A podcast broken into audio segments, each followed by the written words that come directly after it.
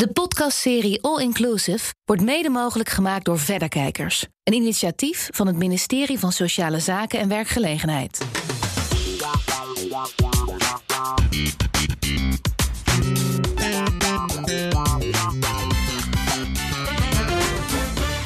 Diana Matroos en in deze podcast All Inclusive praat ik met mijn gasten over diversiteit, inclusiviteit. Denk aan gender, LHBTI, leeftijd, cultureel, mensen met een beperking. En waar we vooral over praten is met welke vraagstukken worstelen werkgevers en werknemers vooral. Misschien wel jij die op dit moment luistert. Als er een vacaturetekst is waar het woord excellent in staat, gaan vrouwen minder vaak reageren. Niet omdat ze denken dat ze minder excellent zijn, maar omdat ze weten dat de werkgever in dit geval met het woord excellent bedoelt ik wil een man. In deze aflevering is Janet Fase te gast. Janet is directeur van Women Inc. En Women Inc. is het netwerk voor alle vrouwen die zichzelf en elkaar willen versterken. Maar ze heeft ook een uh, bijzonder boek geschreven. Dat heet Iedereen uh, Inc. En uiteindelijk ja, Janet, heb je je voor veel meer ingezet dan vrouwen alleen, toch? Ja, zeker. Dat was absoluut de keuze voor die titel. En all inclusive is eigenlijk iedereen één keer in het Engels, hè? Ja, ja, ja leuk. Hè? Ja, ja, mooi, mooi. Ja, ik had de behoefte om eigenlijk de inzichten na uh, 14 jaar Women Inc. iets breder te beschrijven. Omdat ik merk dat heel veel kwesties die voor vrouwen gelden, die tot in- en uitsluiting leiden, onbewust dat uh, uh, als je naar de mechanismes daarachter zoekt, uh, dat je eigenlijk op een veel interessanter onderwerp komt. Niet op de thema's alleen voor vrouwen, maar hoe kan het nou toch dat het in de hoofden van beslissingsbevoegde leiders, werkgevers, gebeurt dat ze het een wel en het ander niet omarmen. Nou, en als je dat doet, dan ben je meteen met iedereen bezig en niet alleen met vrouwen. Heb je een antwoord gevonden? Ja, ja, ik heb wel een antwoord gevonden in uh, de zin dat ik denk dat het klopt om die verschuiving nu te maken. Dus om niet meer zozeer fix the women of uh, fix the disabled, uh, nee, fix the system, waarin besluiten worden genomen door mensen op besluitvormende posities die vaak helemaal niet doorhebben dat ze die onbewuste vooroordelen hebben of eigenlijk stiekem bezig zijn zichzelf de hele tijd te klonen, allemaal minimies te zoeken. En ik ben een optimist, dus ik denk dat als wij mensen op cruciale posities hiervan weten te overtuigen, dat zij dus een enorme rol hebben, of in het vergroten of in het verkleinen van sociale ongelijkheid, dat we een enorme stap kunnen gaan zetten. Waar komt jouw drijf vandaan? Want we gaan natuurlijk straks helemaal met jou praten hoe je de zaken ziet. Maar ik vind het ook altijd heel erg mooi om te weten waar iemand vandaan komt. Ja, um, heb ik ook wel eens over nagedacht. Van hoe kan het nou dat ik, weet je wel, me zo uh, 14 jaar is best lang. Um, op zo'n onderwerp heb gestort. En uh, ik denk dat ik uh, ja, al vroeg een soort van rechtvaardigheidsding had. dat, dat ik gewoon bij heel veel dingen denk, maar dat is toch niet eerlijk? Of het klopt toch helemaal niet dat die dat nu gedaan heeft, maar daar niet de schuld van krijgt? Of um, ja, een beetje zoeken naar waar gebeurt het dat dingen die niet eerlijk zijn ontstaan. Dat heb ik denk ik altijd wel gehad. En is er dan een voorbeeld als kind dat je nog kan terughalen van hier werd ik zo geraakt en daar is eigenlijk dat, nou ja, dat, dat zaadje geplant? Mm, nee, dat kan ik niet. Uh, niet een specifiek moment, maar wel. Um, nou ja, dingen in de klas. Dat een leraar zich raar gedraagt tegen iemand. Dat je denkt, nou, die man is gek. Maar hij krijgt straks wel gelijk van de rector. Of ik was een heel verlegen meisje. Maar er was op een gegeven moment een muziekleraar. die midden in de klas het briefje wat ik met iemand anders uitwisselde ging voorlezen. En ik werd helemaal wit en ging uiteindelijk naar de rector en kreeg gelijk. Want ik ging het hele principe briefgeheim uh, op tafel leggen. Meer hoe mensen soms misschien nog wel meer macht misbruik dan. Uh, uh, oneerlijkheid ten opzichte van opkomen voor zielige vriendinnetjes. Ik geloof niet dat dat echt gedaan Misschien was ik wel het zielige vriendinnetje. ik weet nog wel wanneer je mij uh, raakte. En dat was bij een uh, congres. werd georganiseerd door Women Inc., waar je directeur van bent. En dat ging heel erg over het strijden voor gelijke rechten voor vrouwen binnen de gezondheidszorg. Dit hele verhaal gaan we niet helemaal uitgebreid nu behandelen. Maar de kern is eigenlijk dat uh, vrouwen nog een, een, een, nou ja, niet gelijke positie hebben in de gezondheidszorg. Omdat vaak medicijnen op mannen worden getest. Uh, signalen uh, bij vrouwen voor bepaalde ziektebedden heel anders zijn, maar men gaat uit van de man. En ik weet nog heel goed dat jij daar op dat podium stond. En ik voelde gewoon dat je aan het strijden was voor mij als vrouw. En dat zei je ook tegen mij. En dat hoor je niet zo vaak terug. Want heel veel mensen zien niet wat wij als Women achter de schermen doen. Het is een ontzettend taai proces geweest, hè, wat jij beschrijft. Onwetendheid over het vrouwenlichaam. Eh, wat ook door hele simpele biases van belangrijke onderzoekers... die gewoon al die tijd dachten, weet je, we nemen mannen voor onderzoek. Dat is veel makkelijker, die hebben niet al die hormoonwisselingen. Toen wij erachter kwamen, was het voor ons ook een enorme eye-opener. Dus dat we dachten, huh, vrouwen kunnen er dus eigenlijk niet van uitgaan dat zij eenzelfde positie en, en kansen hebben in de gezondheidszorg. Maar dat is zo'n taaie strijd van vijf jaar achter de schermen geweest. En dat voelde jij volgens mij aan mij op dat podium. Ik, ik voelde al die mensen ook die die strijd met mij geleverd hadden. En, en die nooit credit zullen krijgen. Want je krijgt eerder gezeik hè, als je een strijd aangaat. Of weerstand, of problemen, of carrière-issues ik voelde die spanning, dus die voelde jij dan? ja, nee, dat was, was, ik vond het een mooi uh, moment. Ja. En ik heb je toen ook bedankt dat je dit doet voor, voor mij als vrouw. Ja. Uh, maar op een gegeven moment ben je dus uh, je breder gaan inzetten. Hè? Iedereen Inc. Uh, dus echt ook over al deze onderwerpen waar de podcast All Inclusive over gaat. Over inclusiviteit. En je schrijft in je boek dat woord staat ook niet in het woordenboek. Daar begint het al mee. Ja, grappig hè? ja. Het is, uh, ja, dus misschien, mensen zullen zeggen misschien omdat het dan zo'n Angliek kanisme is of zo. Hè, dus uit het Engels komt. Inclusion staat wel in het Engelse woordenboek. Maar ik vond het een heel interessant gegeven. Ik denk dat inclusiviteit net zo belangrijk gaat worden als duurzaamheid voor zeg maar de groene onderwerpen. Maar het onderwerp is kennelijk nog niet zo geladen dat meneer Van Dalen er iets mee kan. Hele rare woorden per jaar staan er wel in. Ik heb ook al een brief geschreven naar Van Dalen dat het erin moet. Uh, ik denk dat de samenleving het nog aan het uh, inhoud geven is. En uh, ik kreeg ooit een brief terug van ja, alleen als hele belangrijke mensen het woord een paar keer gebruiken gebruikt hebben, dan gaan we het overwegen. Nou, ik heb al prinsessen, ministers en wie dan ook het woord horen gebruiken. Dus ik denk dat het niet zo lang meer duurt. Maar ik vind het ook wel mooi gegeven dat we dus allemaal samen eigenlijk dat woord nog aan het vormgeven zijn. Ja, maar daarmee zie je natuurlijk ook dat iedereen het op een andere manier gebruikt. En dat lijkt me niet altijd even goed voor het onderwerp. Nee, nou dat is ook de reden dat wij nu een programma zijn begonnen. Dat noemen we de incubators. Waar we tien eh, bedrijven vragen om met ons samen handen en voeten te geven aan het woord. Um, en uh, te zorgen dat over over twee jaar er een recept ligt. Wat is dat nou? Inclusief werkgeverschap, inclusiviteit op de werkvloer. Waardoor heel veel meer mensen ermee uit de voeten kunnen. Want hier eh, naar deze podcast zullen ook veel MKB'ers uh, luisteren. Uh, de start-ups zullen er naar luisteren. Tenminste, ik, ik hoop dat jullie luisteren. de grootbedrijven, de corporates zullen er naar luisteren. Hoe denk jij dat zij aan inclusief werkgeverschap vorm moeten geven? En waar staan we op dit moment? Ja, nou, wij zijn natuurlijk zelf ergens ook een MKB'er. Hè. Women is uh, 20, jaar, uh, 20 personen. Um, um, ik denk dat het begint met heel goed nadenken wat je als organisatie aan diversiteit hebt.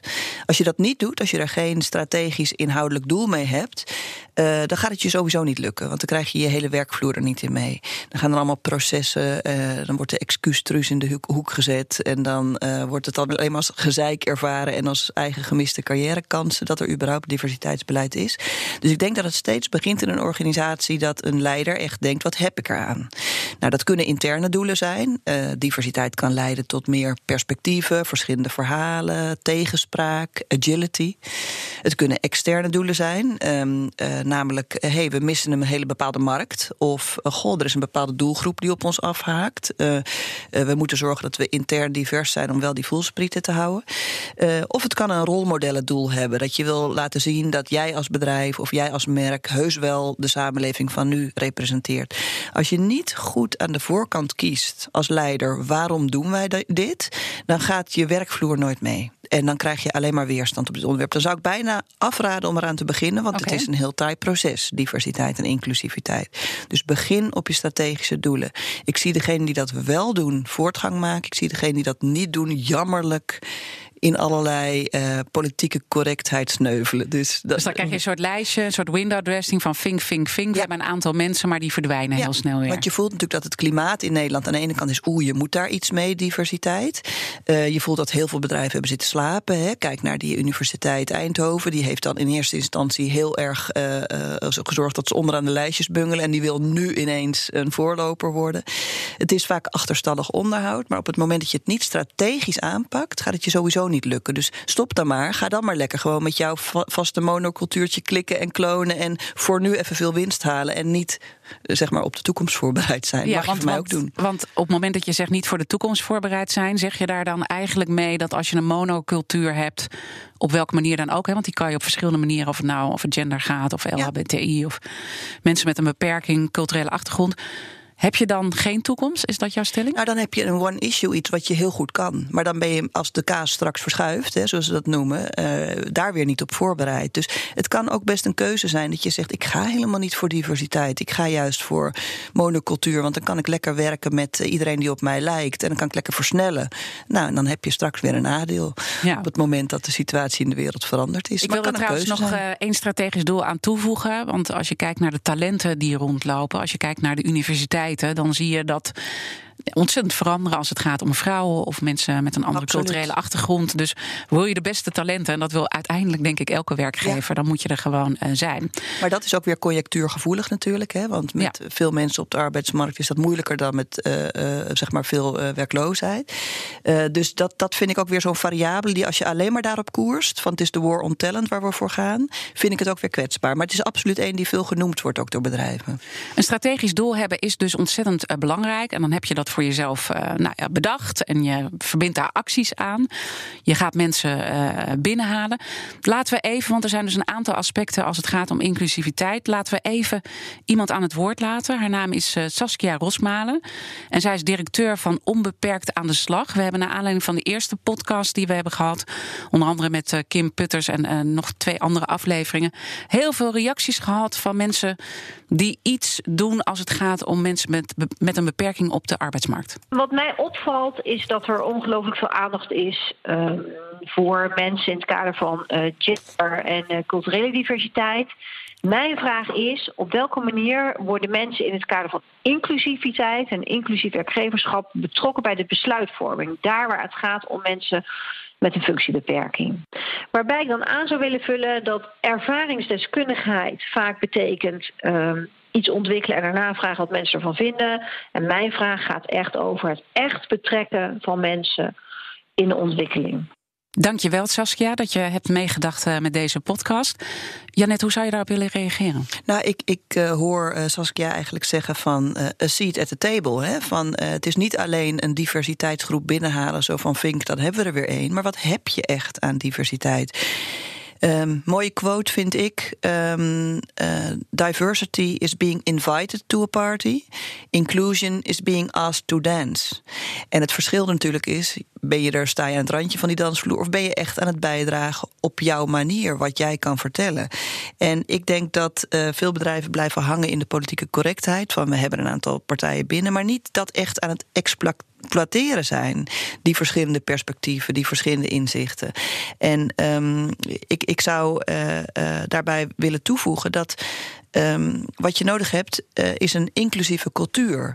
Dus waarin um, je bespreekbaarheid, of het nou gaat over die rolstoel waar je in zit, of die gehoorsbeperking die je hebt, uh, uh, maar ook wat jij specifiek wil bijdragen aan de organisatie, besproken kan worden.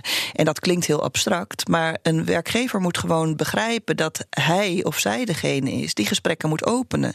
Dus die die seat at the table moet geven over alle onderwerpen. Zowel je handicap als jouw mhm. visie op het bedrijf. En ik denk dat heel vaak een werkgever denkt: nou, we hebben ze binnen toch? Keurig, rokjes, rolstoelen, kleurtjes. Uh, goed voor het jaarverslag. Maar nog helemaal niet bezig is dat, dat te exploiteren. door echt met die cultuur van bespreekbaarheid. iedereen's kwaliteiten echt uh, uh, ja. uit te nutten. Zou je kunnen aangeven hoe je dat zelf doet binnen jouw organisatie? Ja, ja wij, wij heten Women Inc. Maar wij maken natuurlijk elke dag fouten. Ja. Want dat is de grap bij dit onderwerp. Daarom is het ook niet zo'n sexy onderwerp. Omdat heel veel mensen denken: jeetje, als ik eraan begin en ik maak alleen maar fouten. Nou, dat kan ik ook niet lekker in mijn jaarverslag zetten. Ja. Ik weet nog niet precies wat het me oplevert. Uh, oh god, wat een lastig onderwerp. En wij heten Women Inc. Dus je zou denken, nou, uh, goed, goed bezig. Maar de hele grap uh, van, van diversiteit. We hebben bijvoorbeeld iemand met een gehoorsbeperking. die praat met zo'n talking stick. Hè, dus om, om voor haar het geluid te versterken. Nou, dat vonden we in het begin natuurlijk allemaal best wel lastig. Want wij hebben zo'n hele dynamische organisatiecultuur. waarin iedereen door elkaar praat. en nog een beter idee heeft. maar dat is eigenlijk helemaal niet zo inclusief. Want je hebt stille mensen en je hebt mensen mensen die zich uitspreken. Dus door die talking stick van onze collega moesten we steeds heel snel regisseren. Van ho, ho, niks zeggen. Pas als je de talking stick van Marijn hebt, mag je wat zeggen. En dat heeft een enorme eigenlijk stri- eh, eh, eh, structuur, maar ook een soort van deep democracy aan onze organisatie geven, die we niet hadden. Nou, dat is iets niet Dat is wat ik. pure winst. Het is pure winst, Ja. maar die had ik niet kunnen voorzien. En in het begin vond ik het natuurlijk alleen maar heel veel gezeik dat ik even mijn mond moest Nou, houden wat- tot ik de talking stick Dat had. kan ik me ook voorstellen. Dat je ook denkt van, ja, want zijn er grenzen in hoe ver je in dingen mee moet gaan? Ehm, ja, eh, bijvoorbeeld ook eh, met diezelfde collega ehm, hadden we zo'n brainstorm in een weekend eh, die even scherp gevoerd werd. En toen zei zij op een gegeven moment: Nu volg ik het niet meer. Toen dacht ik: Ja, ik vind het wel een heel fundamenteel gesprek dat we voeren. Sorry. Dan volg jij het even niet meer. Toen voelde zij zich heel erg buitenspel. Eh, dat liet ze merken. Toen zei ik van, eh, oké, of heb jij een alternatief hoe we het wel kunnen doen? Want ik vind dat beide kanten zich dan even moeten aanpassen. En eh, toen had ze dat niet. En toen, toen dacht ik van, ja, het is, ik wil, ik, dan moet je als leider ook even beslissen. Ehm, gek voorbeeld opeens ertussendoor, maar bijvoorbeeld net als met de genderneutrale toilet. Stel dat jij één intersexe persoon hebt die daar heel erg blij mee maakt en 90% van je eh, eh, eh, werknemers niet.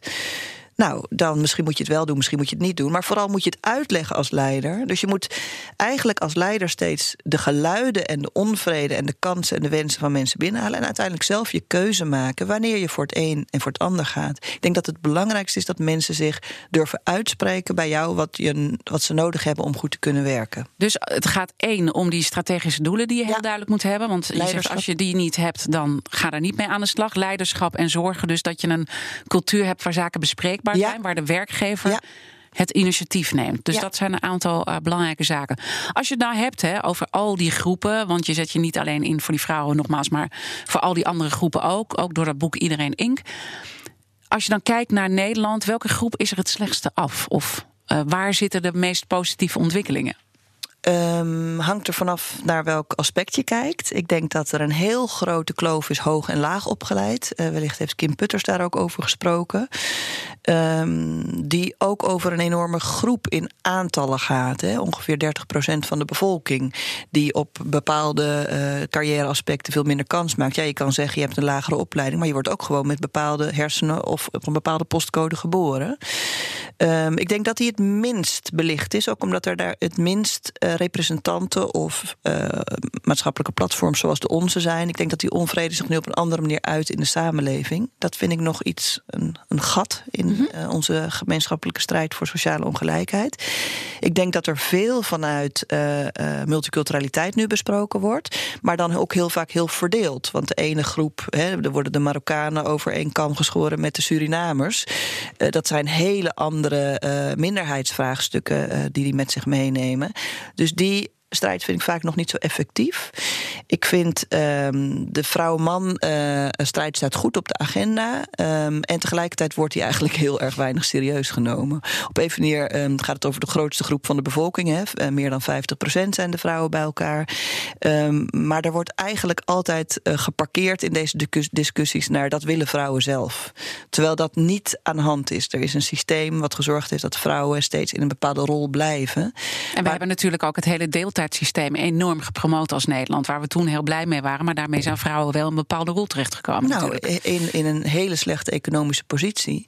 En op een totaal, hè, 50% van de vrouwen is maar economisch eh, zelfstandig. Nou, als er een scheiding of een overlijden van jouw partner is, is dat super kwetsbaar. Ehm, en ook onze samenleving heeft, geen, eh, heeft niet geïnvesteerd. Wij hebben niet als samenleving kinderen. De vrouwen hebben de kinderen en daarnaast kunnen ze er werken. Maar we hebben niet een kinderopvangsysteem wat heel eh, consequent eh, kabinet op kabinet is eh, voortgezet. We hebben eh, bijvoorbeeld ongelijke beloning. Hè. We zitten helaas niet in de top 10 van Europa, zoals we zo vaak denken als het over emancipatie gaat. Maar het is allemaal zo onzichtbaar. En dat is omdat we steeds bij de vrouwen de zorg leggen, terwijl we met, met z'n allen een vergrijzende samenleving hebben en willen dat er steeds meer kinderen worden geboren. Dus we zouden als samenleving, hè, dat zou ik toch wel echt naar al die kabinetten Rutte toch wel ook voor een groot deel bij hem willen leggen. Dat hij nog geen genderbeleid heeft gevoerd, waardoor vrouwen zich optimaal kunnen inzetten voor de samenleving. Er is dus nog werk aan de winkel en ook dus voor al die werkgevers die dus met dit thema ehm, nou ja, eh, worstelen, maar daar ook weer kansen in zien. Want anders zouden, zouden jullie niet luisteren, eh, denk ik, naar deze podcast. Dus er zit wel een bepaalde interesse. De media wil ik nog even met jou pakken, want dat is heel erg belangrijk. Uh, je, je, hebt ook een coalitie uh, in de media heb je opgericht. Waar allerlei grote nationale uh, media bij vertegenwoordigd zijn. En dat gaat over inclusiviteit in de breedte. Media is natuurlijk ontzettend belangrijk in de beelden die ze creëren. Hoe wij naar bepaalde zaken kijken, ook op de werkvloer. Waar staan we op dat punt? Eh, heel leuk dat je dat even noemt. Want, want in al die uh, minderheidsstrijden die ik net noemde, is uh, stereotypering eigenlijk super belangrijk. Dat we bij een vrouw als eerste aan zorg of aan uiterlijk denken. En andersom bij een man als eerste aan kracht en prestatie. Dus mocht hij die niet leveren, dan voldoet hij ook niet als man. Dat we heel vaak mensen van kleur minder serieus nemen. Als het zeg maar de Surinaamse afkomst is, is het niet serieus genomen worden. En als het de meer niet-westerse achtergrond van moslims is, is dat we ze eigenlijk eng vinden. Dat zit in heel veel stereotypen uh, die steeds maar weer dag in dag uit in de media herhaald worden, uh, bevestigd. En in stereotypen zit altijd één klein kerntje. Maar als je alleen maar die beelden ziet, is het voor mensen bijna niet meer mogelijk om zich aan die beelden te onttrekken. En heeft dat consequenties bijvoorbeeld voor hun rol in de werkvloer of in de samenleving? Ik vind het heel mooi dat die coalitiepartners, dus het zijn allemaal mediamakers, inderdaad commerciële, uh, de publieke omroepen, uh, World Press Foto zit erin, productiemaatschappijen, uh, Google, dat die allemaal samen hebben gedacht: hier moeten we wat aan doen. Als ze het individueel zouden doen, zouden ze veel te eng vinden. Want dan mhm. worden ze er als medium op afgerekend. Oh, hoe gaan jullie ermee om? Maar gezamenlijk hebben gezegd, daar kunnen wij best een rol in hebben. En het allermooiste vind ik nu dat um, uh, de uh, VEA, dat is de brancheorganisatie van uh, um, adverteerders, dat die nu het initiatief heeft genomen om die coalitie voor te zetten. En dan ook met het mediaveld samen te kijken, gaan we groot laten worden, gaan we steeds meer mensen laten aanschuiven en gemeenschappelijk kijken welke veranderingen wij als Nederland willen. In Engeland heb je nu dat bijvoorbeeld in reclames wordt bijgestuurd hè, op stereotypen. Nou, in Nederland zijn we wars van welke wetgeving dan ook, vinden we vreselijk. Laat het veld het dan maar zelf uh, bekijken welke wijzigingen we willen aanbrengen. Laatste onderzoeken die gedaan zijn, is bijvoorbeeld dat er nog steeds maar 12% vrouwen in talkshows uh, zitten. Hè, dat vrouwen in die zin als expert niet serieus worden genomen. Wel altijd bij die items in nieuws van Fox Populi. Van, en mevrouw op straat, wat vindt u ervan? Dat zijn vrouwen, mensen van kleur. En in de expertrol zitten altijd die witte opnieuw. Ja, want jij spreekt ook uh, die vrouwen wel eens. En uh, wat zeggen ze dan tegen je? Welke vrouwen bedoel jij? Nou, die, uh, die experts die ja. eigenlijk aan de talkshowtafel zouden moeten zitten, maar er te weinig zitten of om ja. de verkeerde redenen misschien worden gevraagd. Nou, de redacties die zeggen vooral: kijk, als we die vrouwen bellen, dan zeggen ze: we kunnen niet of we moeten voor de kinderen zorgen vanavond. Dus die, die redacties hebben een hele hoge irritatiegraad over vrouwen die die rol niet onmiddellijk naar zich toe trekken. Maar dat is, als je het onderzoekt, ook niet gek. Want als je daar als vrouw gaat zitten, als 12% ben je minderheid. Krijg je alle stereotypen van vrouw. Dus los van is ze een goede expert, hoe ziet ze eruit en uh, uh, is ze niet te emotioneel over je heen. Uh, dus dat vrouwen koud watervrees hebben, snap ik. En tegelijkertijd is het natuurlijk ook aan vrouwen zelf om die stappen wel te gaan zetten, daar te gaan zitten en gewoon met de expertise die ze aan boord hebben, gewoon ook een rolmodel voor al die jonge meisjes hè, die televisie te kijken en niet alleen denken: oh, nou kan ik uh, Wendy van Dijk worden. Nee, ik kan ook uh, hersenchirurg worden.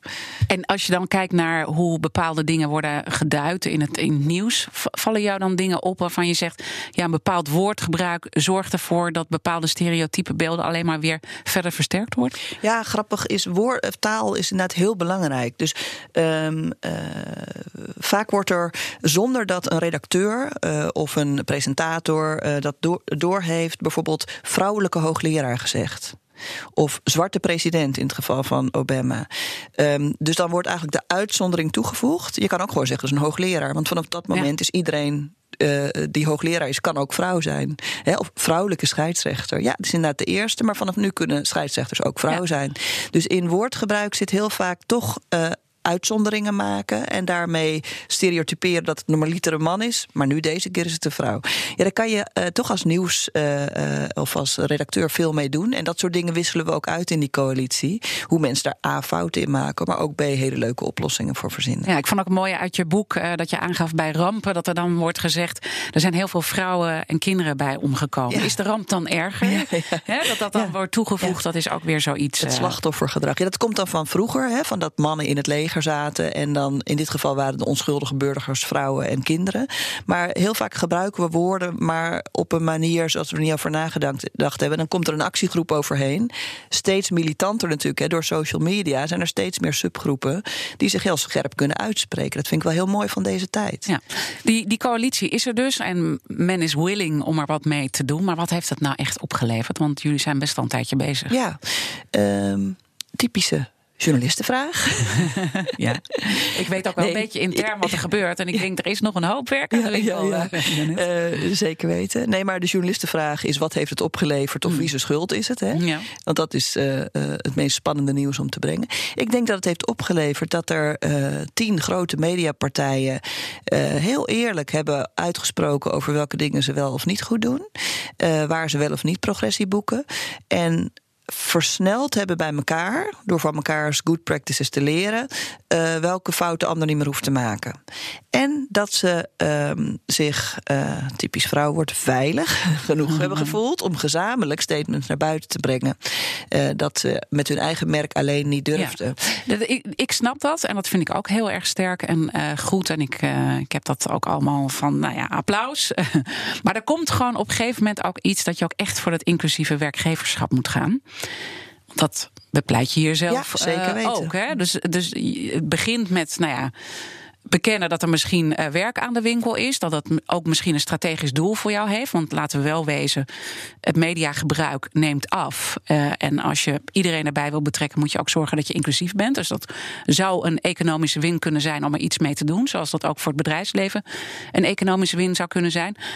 De volgende stap is echt inclusief werkgeverschap, waar jij net zo op hamerde. Ja, ja.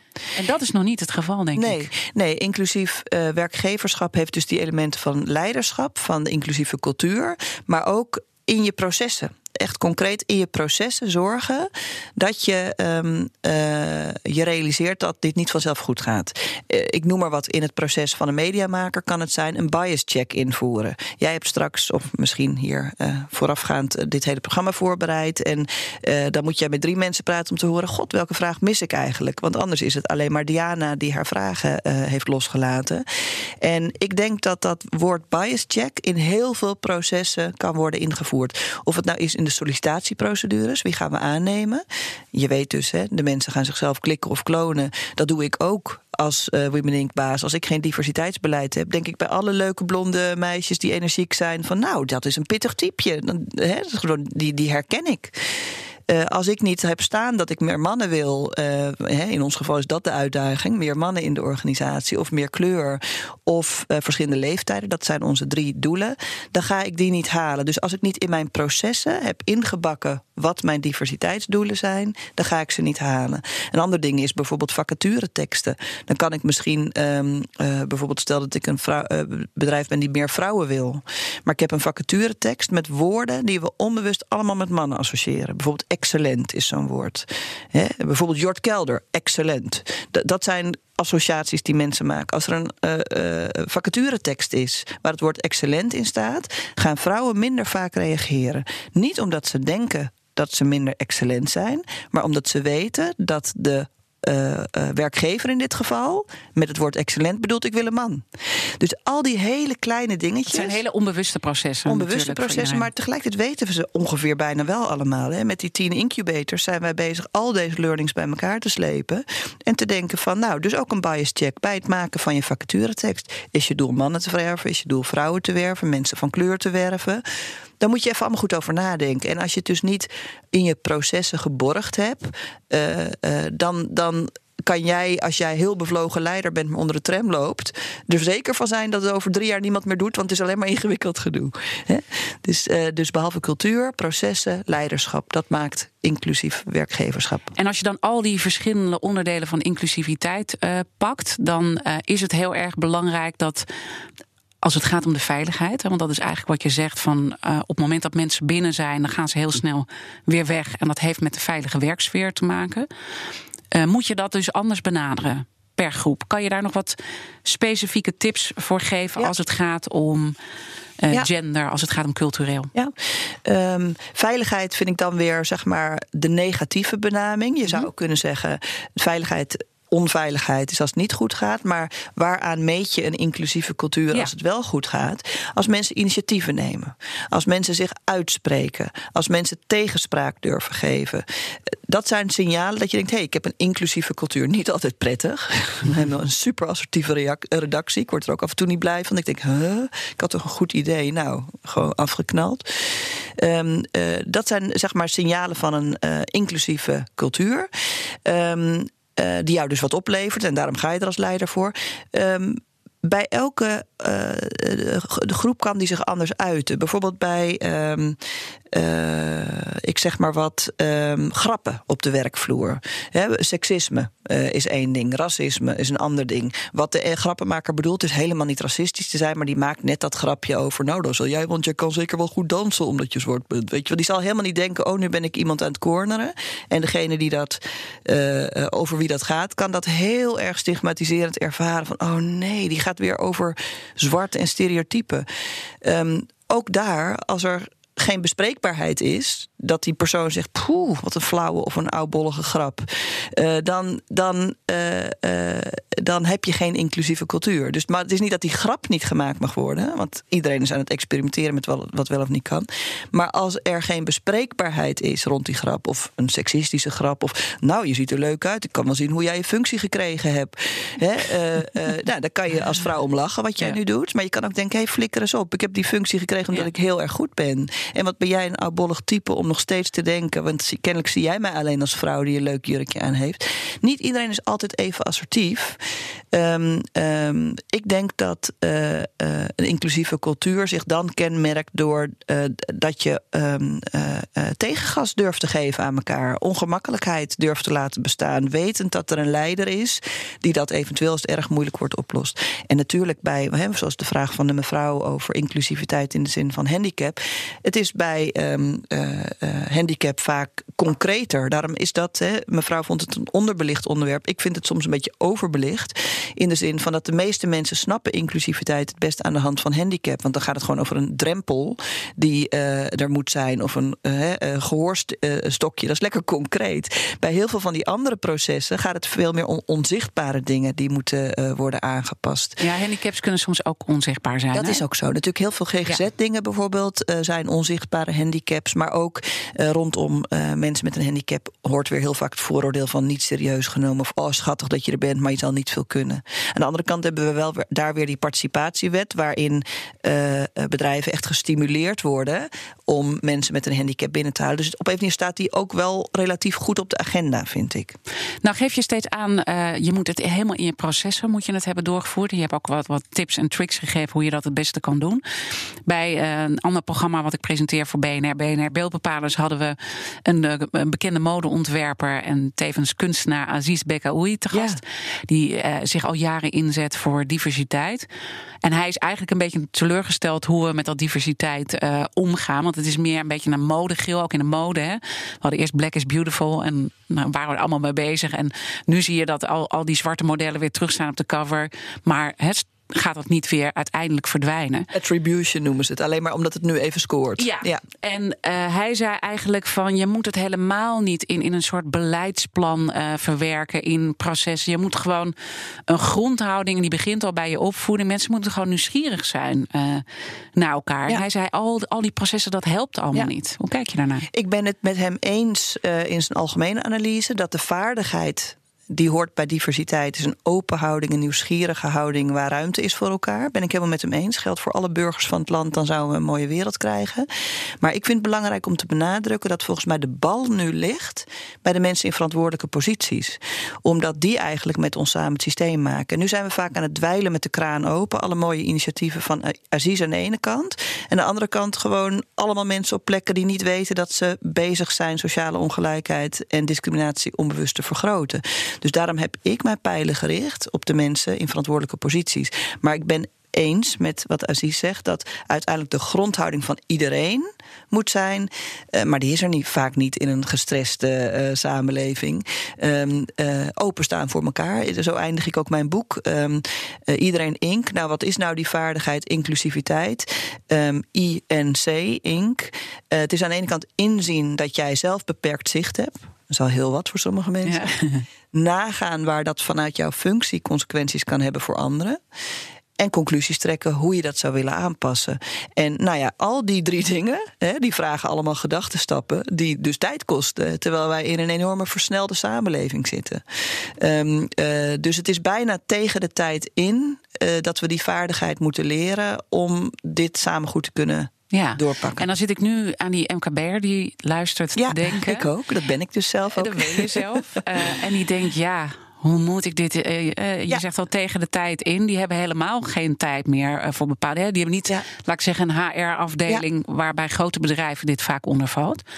Waardoor het, het ook veel minder effectief wordt, want okay. dan wordt het vaak geparkeerd. Ik denk dat, dat de MKB'er die uh, nu luistert, hallo, um, dat die uh, gewoon ergens moet beginnen op een manier die hem of haar iets oplevert. Dus ik zou beginnen met die strategische doelen. Je hoeft van mij niet een, een representatief personeelsbestand te hebben als het jou niks oplevert. Als jij denkt van goh, ik mis die bepaalde. Ik was, was bij de ploegendiensten uh, van een groot frisdrankmerk in de fabriek.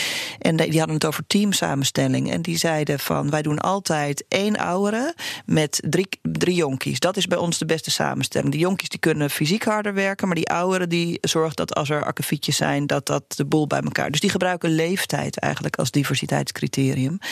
En dan dus heel doelgericht, want dat levert de beste ploegendienst op.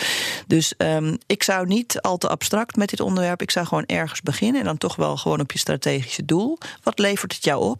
Misschien wil je wel helemaal niet diverser zijn dan je nu bent. Maar ja, dan kan het wel zo zijn dat als je nu met allemaal oude rotten iets doet, dat straks je kantoortje is opgeheven, omdat je niet op tijd uh, vervanging hebt gezorgd. Maar dit kan je ook gewoon als MKB'er goed oppakken. Als, als dit een strategisch doel is, dan ja, is dat te doen? Ja, je moet dus eerst snappen hoe het jou iets kan opleveren en er dan mee aan de gang gaan. En zeker niet, dat is ook bij die coalitie van de incubators of bij de mediamakers, niet alles moet goed gaan. Dingen mogen misgaan, foute grappen mogen gemaakt worden. Zorg dan dat er op een net zo leuk foute manier op gereageerd mag worden. Dan heb je er nog lol van ook. Ja. En je zegt zorg dat die open cultuur er is. Uh, hoe, hoe zorg je daarvoor heel concreet? Want dat lijkt me best wel lastig voor een leider als je van een ene cultuur naar een andere cultuur cultuur gaat. Hoe doe je die transformatie? Het initiatief nemen om vragen te stellen. Ja. Hoe werkt dat voor jou? Wanneer werk jij het lekkerst? Daar zal iemand met een rolstoel heel anders antwoord op geven dan een vrouw die, die zowel zorg voor kinderen als mantelzorg heeft. Nou, voor, of, of een vrouw in de overgang bijvoorbeeld. Een totaal uh, bedekt probleem, omdat het zo'n gênant onderwerp voor veel mensen is. Een juf van een basisschool zei tegen mij: Joh, ik heb zulke opvliegers. Uh, maar bij mij in de klas kan het raam niet open. Dus ik heb veel arbeidsverzuim dat ik het gewoon niet red zo'n dag. Had mij met de klas gewisseld daar kan het raam wel open. Dan had ik prima kunnen draaien. Dus als jij als werkgever of leider snapt dat de bespreekbaarheid bij jou vandaan moet komen. Het gesprek openen van wat heb jij nodig om lekker te werken. Lukt dat nu wel of lukt dat nou niet? Dan ben je gewoon goed bezig. En dan kan je ook je arbeidsverzuim dus naar beneden. Dus dat is ja. een heel, uh, ja, kan ja. ook een doel zijn. Hè, arbeidsverzuim je... is heel vaak een verzamelpot van uh, dingen die over hè, gezondheids, uh, mantelzorg, werk-privé, balansen, minority stress. Je weet niet eens als leider dat er grappen op de vloer gemaakt worden, maar iemand blijft er wel van thuis. Als je arbeidsverzuim omhoog gaat, is dat een een uh, mogelijke reden van dat je niet een bespreekbare cultuur hebt. Missen we nog iets? Ja, nou, ik kan nog wel heel lang doorpraten. Ja, ik ook. Met al die voorbeelden. Ook, eh, wat, wat ik zo mooi vind, is mensen die um, het proberen. En die vooral vertellen waar het niet lukt. Um, uh, ik denk dat we um, meer ruimte voor ongemak in de samenleving moeten. En dat daar hele mooie inzichten in zitten. En dat zou je concreet kunnen maken door, hè, stel dat er mensen bij jou weggaan, die heb je binnengehaald, maar die gaan bij jou weg. Uh, voer eens een exitgesprek met ze. Dat zijn, kunnen hele mooie gesprekken zijn. waarin die persoon jou even messcherp zegt. Uh, wat er uh, misschien voor haar of hem ontbroken heeft. Waar jij uiteindelijk je inclusieve cultuur mee kan verbeteren. durf het ongemak op te zoeken. En neem daar als leider de, de, de, het voortouw in. Je strijdt zo lang al voor dit, voor dit onderwerp. Ga je het nog heel lang doen? Ja, dat wordt natuurlijk de meest gestelde vraag volgend jaar bij 15 jaar. Ik, ik, het voelt niet als strijd. Het voelt als een soort van. Uh, ik zie steeds waar het beter kan. En blijf daar graag aan werken. Want het is natuurlijk zo'n breed onderwerp. Het gaat over hoe we als samenleving zorgen dat iedereen optimaal meedoet. En ja, daar draag ik graag aan bij. Ben je hoopvol? Ik ben heel optimistisch. Ik denk namelijk dat. Um, uh, weet je wel, systeem, dat klinkt zo groot. Maar een systeem wordt gemaakt door mensen. En kijk maar, als wij elkaar spreken, of hè, degene die luistert, spreekt weer iemand anders. Ik denk dat je op mensenniveau bijna alles kan oplossen, omdat uh, ik geloof dat individueel belang is algemeen belang. Dus een beetje, uh, ik ben in Oeganda geboren, Ubuntu. Ik ben omdat wij zijn, wij zijn omdat ik ben. Dus ik geloof heel erg dat um, um, uh, mensen uh, eigenlijk allemaal uiteindelijk hetzelfde belang hebben: goed samenwerken, zorgen dat niemand achterblijft en, en, en uh, dat ook voor je dochter of zoon of je intersexe kind wensen. Dus ik geloof dat we heel veel dingen met de menselijke maat kunnen oplossen, maar dat we die soms in het systemische een beetje zijn kwijtgeraakt. En dat proberen ik en wij te herstellen. Ik wil je heel erg bedanken. Janet Fase, directeur van Women Inc. Ja, en, uh, jullie hebben geluisterd naar de vierde aflevering van deze podcastserie All Inclusive. Een podcast over diversiteit en inclusiviteit. Wil je nou de andere afleveringen luisteren? Check dan vooral de site, de app, iTunes of Spotify. Mijn naam is Diana van Trouws en ontzettend bedankt voor het luisteren. De podcastserie All Inclusive wordt mede mogelijk gemaakt door Verderkijkers. Een initiatief van het ministerie van Sociale Zaken en Werkgelegenheid.